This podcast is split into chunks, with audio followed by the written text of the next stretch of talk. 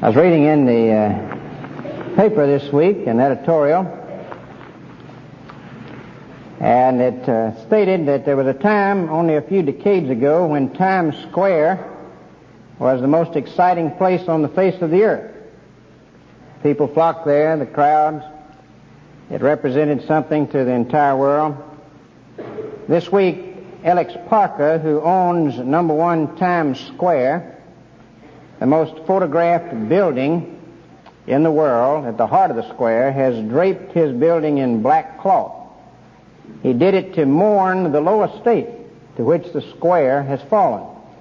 He said he was so fed up with the pornography in the area that he may make the black drapings permanent as well as leave the circling news lights dark.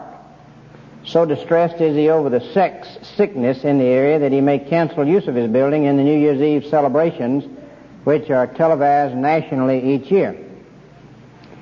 Maybe that can kind of serve as a symbol, draping Times Square, or the building there, of the drapery that we ought to hang around the country. Maybe it ought to be Congress that's draped, or maybe it ought to be every capital city every state. America draped in black. As we look at the situation of our nation and the dark days that she faces and her sin, uh, God said the sin of Judah was written with a pen of iron. And uh, so it would seem with America. Uh, we have under in this section of Jeremiah chapter 15, the first the determination of the Lord concerning Judah's overthrow. In uh, verse 1, he speaks of the ineffectiveness of intercession now. Then said the Lord unto me, Though Moses and Samuel stood before me, yet my mind could not be toward this people. There was a time when intercession would have prevailed. I sought for a man that would stand in the gap and make up the hedge before me for the land that I not destroy it. But I found none, and now it's too late. A nation can send away its day of grace just as an individual can, and uh, go beyond God's limit of patience and long suffering. And God said to Jeremiah earlier, do not pray for this nation anymore. And he says, though even Samuel or Moses were to intercede, I would not hear.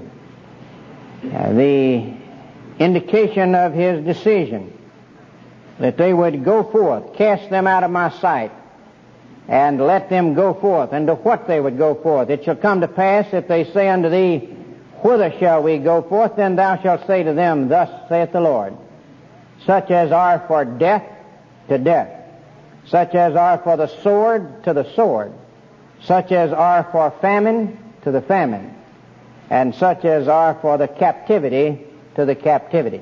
Some would go into captivity. Of course, the Babylonian captivity primarily.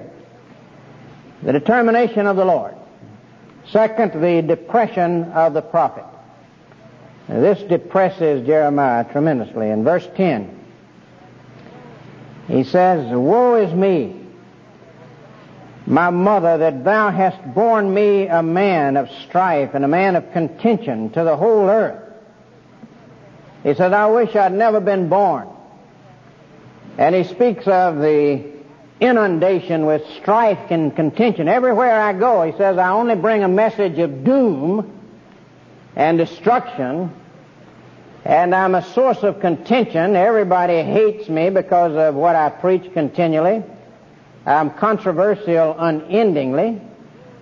Uh, woe is me, a man of strife and contention for the whole earth. And his innocence of character, he says, Yet uh, I have neither lent on usury, nor have men lent to me on usury. Yet every one of them doth curse me. He said, I'm innocent of any reason to be a source of contention, except I have faithfully delivered your message and uh, he is so depressed. The determination of the Lord, the depression of the prophet. Third, the mitigation promised by the Lord in verse 11. The Lord said, Verily it shall be well with thy remnant. Verily I will cause the enemy to entreat thee well in the time of evil and in the time of affliction. God assures him that he'll make it, that he'll survive this, and that in the long run he will have him entreated well. There won't be an immediate let up. As a matter of fact, we saw last week that it was going to get worse. But God says, in the evil day, I will cause the enemy to entreat you well. Uh, this was fulfilled. We read about it in the 39th chapter, verses 11 and 12. Now Nebuchadnezzar, king of Babylon, gave charge concerning Jeremiah uh, to the captain of the guard, saying, Take him, look well to him, and do him no harm, but do unto him even as he shall say unto thee. The mitigation ultimately promised. The petition of the prophet. In verse 15, Jeremiah pours out his heart to God now in prayer.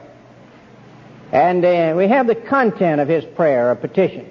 In verse 15, O Lord, thou knowest, remember me and visit me, and revenge me of my persecutors. Take me not away in thy long suffering. Know that for thy sake I have suffered rebuke. What does he ask for? Well, he says, Lord, remember me. Don't forget me. Visit me. Strengthen me. Help me. That's the first thing. And then he prays for revenge on his persecutors. Lord, revenge me of my persecutors. I'm not revenging myself or taking vengeance myself. I'm just committing my cause to you.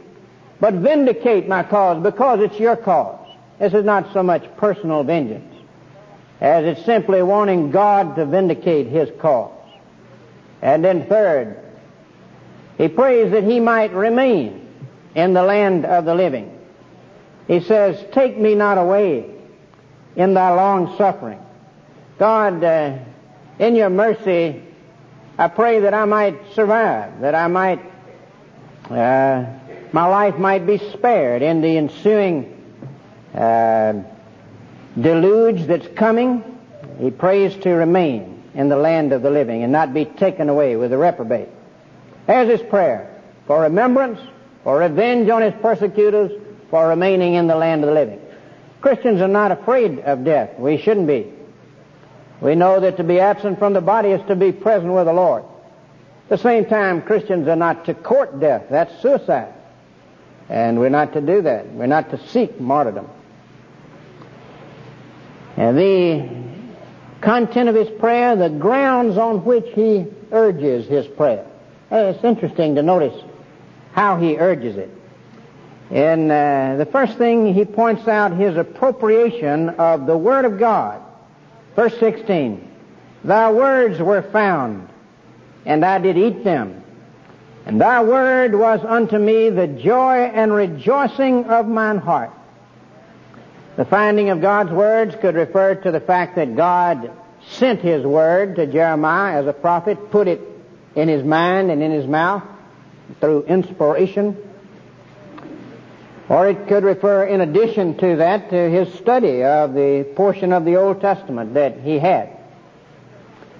But the point is that this Word of God, as it came to him and as he studied it, he assimilated it into his life. It became a part of him. He loved the Word of God. It was the joy and rejoicing of his heart. Uh, the statutes of the Lord are pure and righteous altogether the commandments of the Lord. All of these things nourished and strengthened and blessed his heart, as the psalmist said they did his.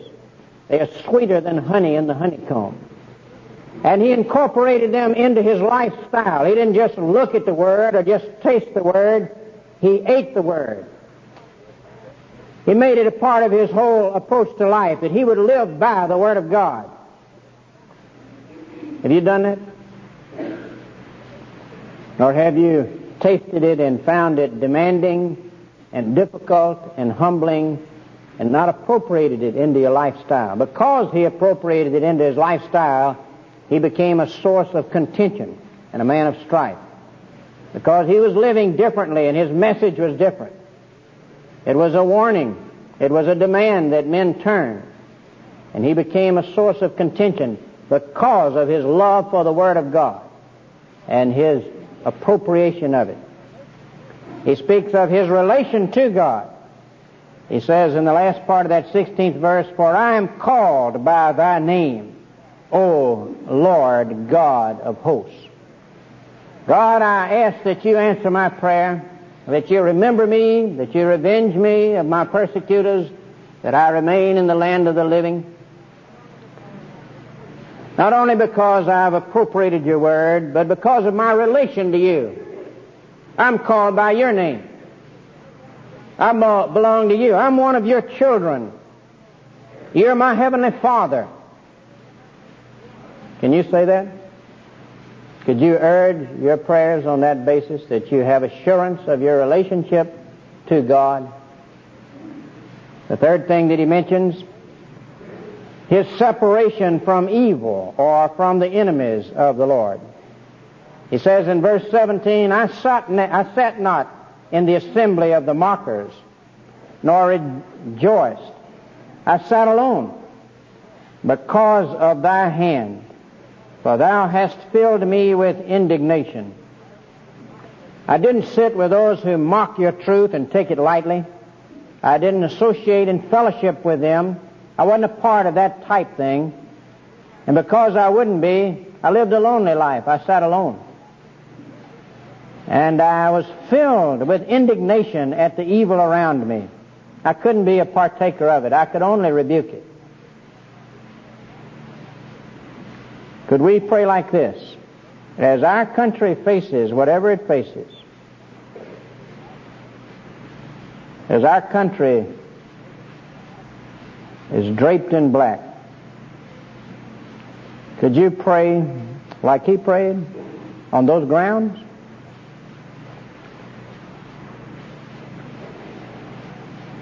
But notice the attitude, the frustration with which he urges his prayer. You see the content of it and the grounds of it, but the frustration with which he expresses it's all wrong. In verse 18, why is my pain perpetual and my wound incurable, which refuseth to be healed? Wilt thou be altogether unto me a liar? And as waters that fail, the frustration, the questioning of God. Why, God? Why have I experienced so much trouble?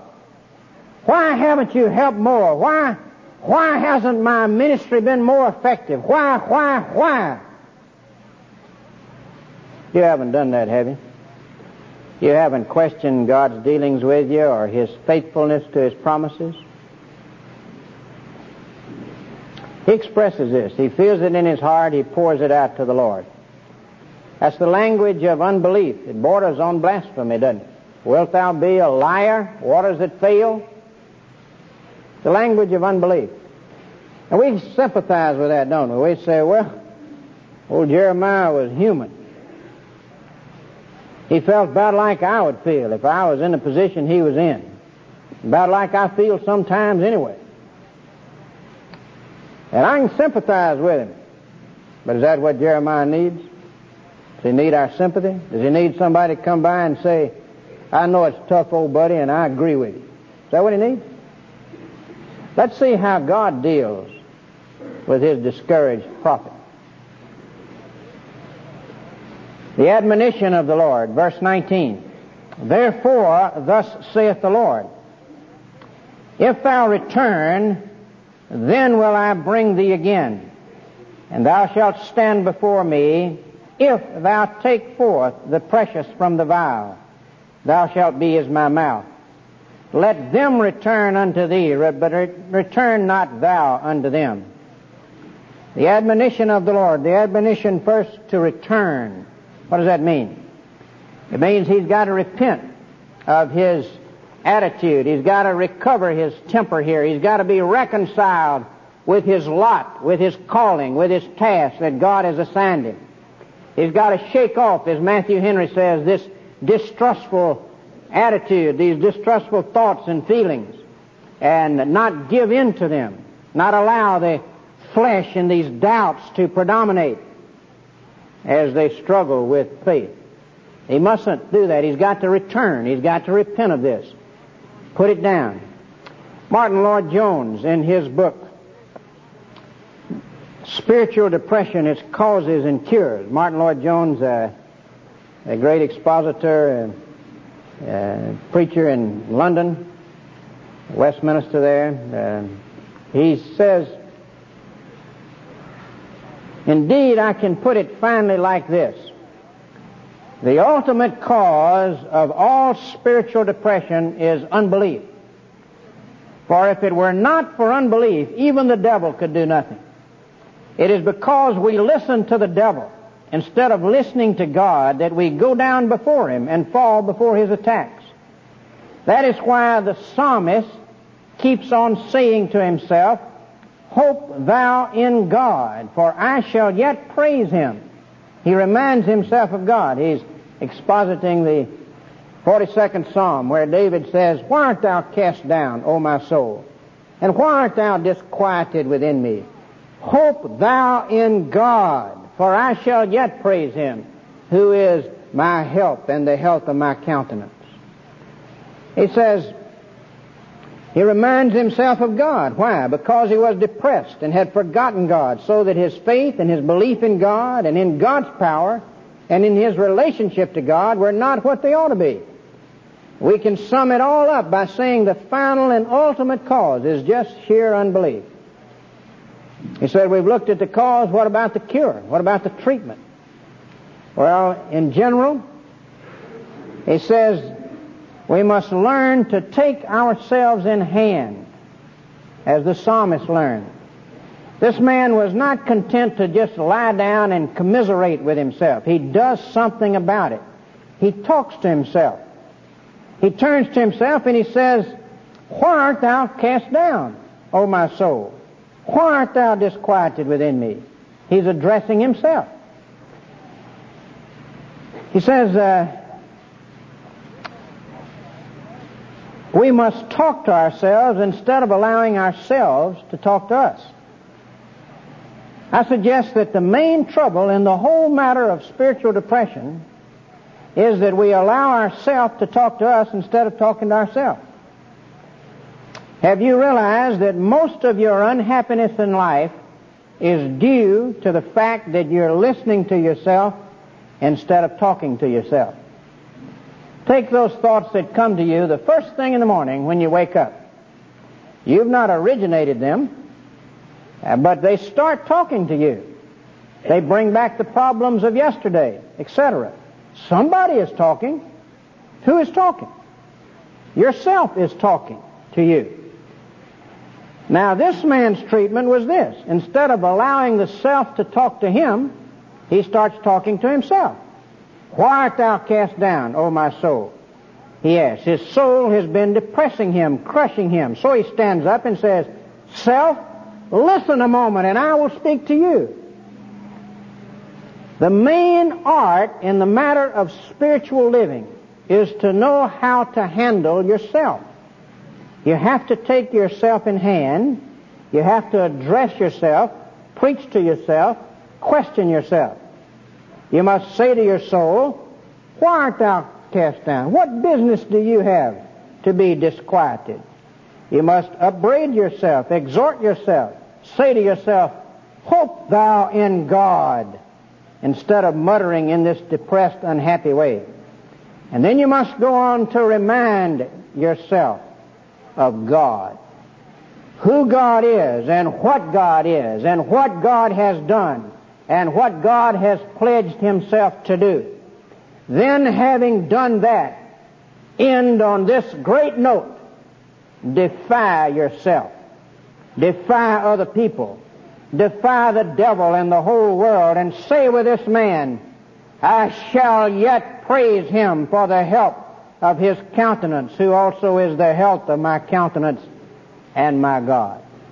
That's it exactly. And that's what God does to Jeremiah and tells Jeremiah to do to himself.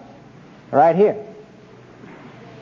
God's answer to his discouraged prophet.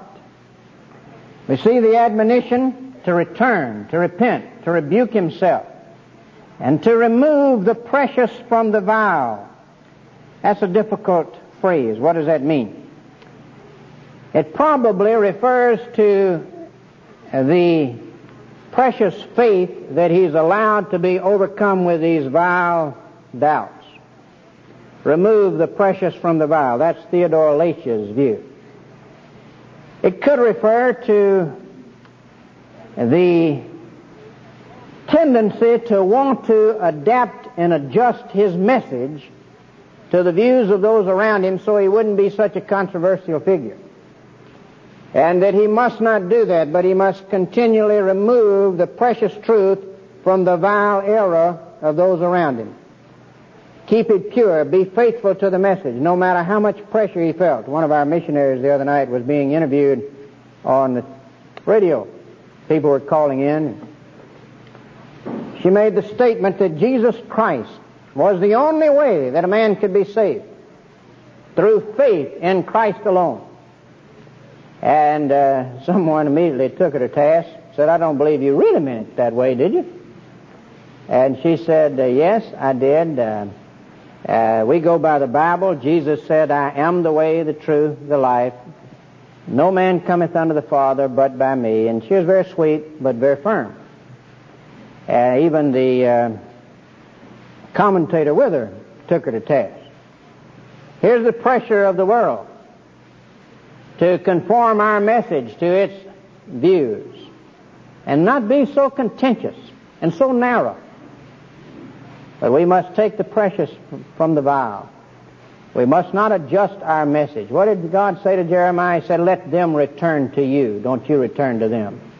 You let them adjust their thinking and their attitudes to you. Let the unrighteous man forsake his ways and his thoughts and return unto me, saith the Lord. Don't you return to him. Don't you budge an inch with your message. If he did these things, this is the admonition, then there's the promised petition, a protection, and position. It says, if you return, then I will bring thee again, and thou shalt stand before me. You will remain my prophet. And thou shalt be as my mouth. I will speak through you. And I will protect you and strengthen you. I will make thee unto this people a fenced brazen wall. They shall fight against thee, but they shall not prevail against thee, for I am with thee to save thee and to deliver thee, saith the Lord.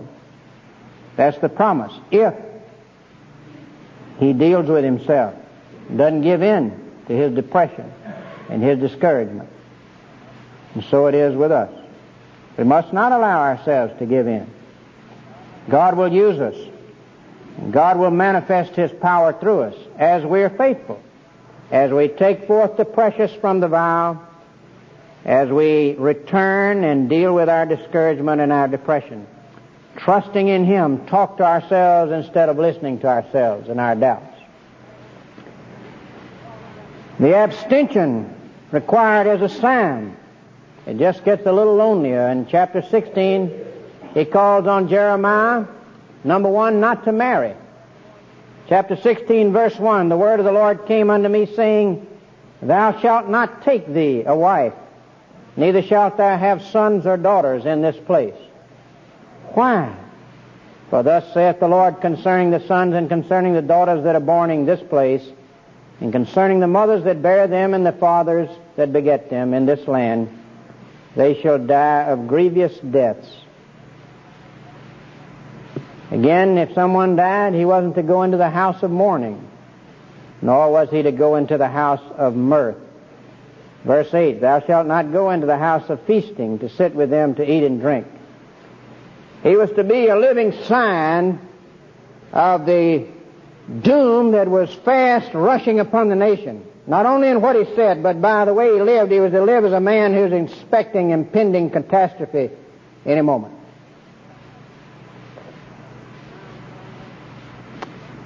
The final point, the consummation promised and its consolation to the prophet. God promised, as he had already promised, return from captivity. That uh, there would be a remnant. That he would fulfill his promise concerning the fact of a coming Messiah and so on. And there would be a remnant that he would bring back. Return, verse 14 of chapter 16. Therefore, behold, the days come, saith the Lord, that it shall no more be said, The Lord liveth that brought up the children of Israel out of the land of Egypt, but the Lord liveth that brought up the children of Israel from the land of the north, from all the lands whither he had driven them. I will bring them again into their land that I gave unto their fathers. This promised return from captivity, and that was a figure of a much greater re- deliverance from captivity that God designed by the sending of His Son. The deliverance from Egypt was a picture of the great redemption that he would bring about, the great freeing through Christ when he sent his son. This bringing back from captivity in Babylon was another picture of that yet to come great freedom. And it came. Palm Sunday, Jesus, 1900 years ago, rode into Jerusalem to die on a cross for our sins the Lamb of God that taketh away the sin of the world. He rode into Jerusalem just as had been promised. And he wrote a great redemption, a great freeing, a great setting men free from captivity to sin and death and hell. And that's the most tremendous thing that's ever happened or ever going to happen. You remember that it was said that the, by Isaiah that the feet of those who brought to those captives in Babylon the good news that their captivity was over would be beautiful. And then Paul catches that up over in Romans 10 and he said, Whosoever shall call upon the name of the Lord shall be saved. If we trust in Christ and surrender to Christ, we'll be saved. Call on Him in that sense. But how shall they call upon Him whom they have not believed? How shall they believe in Him of whom they have not heard? How shall they hear without a preacher? How shall they preach except they be sent as it is written, how beautiful are the feet of them that publish glad tidings of peace. Oh, what glad tidings we have to bring. And God is giving Jeremiah in this promised return still an intimation of God's great deliverance that He will bring about not only for those captives and for the nation, but for you and me and offered to the whole world the salvation he would bring about in Christ. Is there hope? Is there hope for the future? What's the song say? Because he lives, I can face tomorrow. Because he lives, all fear is gone. For I know I know who holds the future. And life is worth the living just because he lives. We may drape America in black. Maybe that's what we really ought to do as far as what's coming up. If I had to be betting on it, I'd just go around putting black all over, I guess. But even while we hang those black drapes, there's hope. And the Christian man can lift up his head and rejoice. He can get a hold of the promises of God and the person of God. He can find his joy and his relation to God. And there's always hope for the Christian. Because he lives. The return from captivity. The response of the Gentiles, even that had been promised early, and it reminds him of this. Uh, the regaining of his perspective. Jeremiah recovers his perspective as he as he talks to himself instead of listening to himself, as God admonishes him, as he again gets a hold of who God is and what God has promised and what God's going to do in this great future deliverance and already has done. And we can say in the future deliverance when Jesus comes back. He recovers his balance. Notice what he says in verse 19. O Lord, my strength and my fortress and my refuge in the day of affliction. The Gentiles shall come unto thee from the ends of the earth and shall say, Surely our fathers have inherited lies, vanity, and things wherein there is no profit. He recovers. He somehow through all the gloom and doom and the discouragement, he gets a hold of that great promise of God, that great relationship that he has, and the hope that's in that, and that he can joy in the God, and he clefts it, and he hangs on, and he says, Oh God, I do rejoice, and I am content with my lot in life. I'll walk with you and I'll serve you. It's enough that I have that privilege. What about it, Christian? Are we listening to ourselves or are we talking to ourselves? If we're depressed, the cause is unbelief. Basically, ultimately, there are a lot of other causes, but ultimately, we need to lay hold of the promises of God and the power of God and our present relationship with God. We can rejoice in that. Talk to yourself and keep reminding yourself of that. And then take hold of His promises. The lawyer who lost his family, his three daughters in a sea disaster, wrote this hymn right afterward. When peace like a river attendeth my way, when sorrows like sea billows roll, whatever my lot, thou hast taught me to say, it is well, it is well with my soul. Though Satan should buffet, though trials should come, let this blessed assurance control that Christ hath regarded my helpless estate. It is well, it is well with my soul.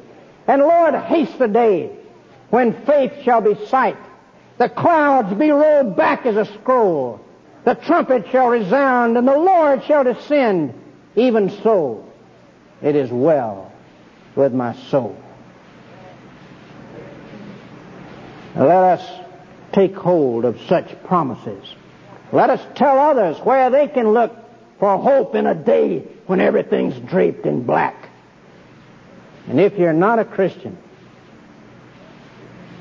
trust Christ. Trust Christ. The one source of hope. The one real solid security in a world draped in black. Trust Christ today. Surrender to Christ today. That Christ who rode into Jerusalem to die for you, to be raised, that he might be your source of hope, your help of your countenance. Let us pray. As our hearts bowed, Christian, have you been frustrated and listening to yourself? Won't you return and start talking to yourself as God has admonished us? And if you're not a Christian, won't you right now trust Christ as your Savior? Pray in your heart. If you're willing for Him to be in control of your life and are willing to trust Him as your Savior, pray like this. Oh Lord Christ, I believe that you can give meaning to my life and remove the black drapes. Lord, I want you as my source of hope, and I trust you now to forgive my sin and to come into my life as my master. Amen.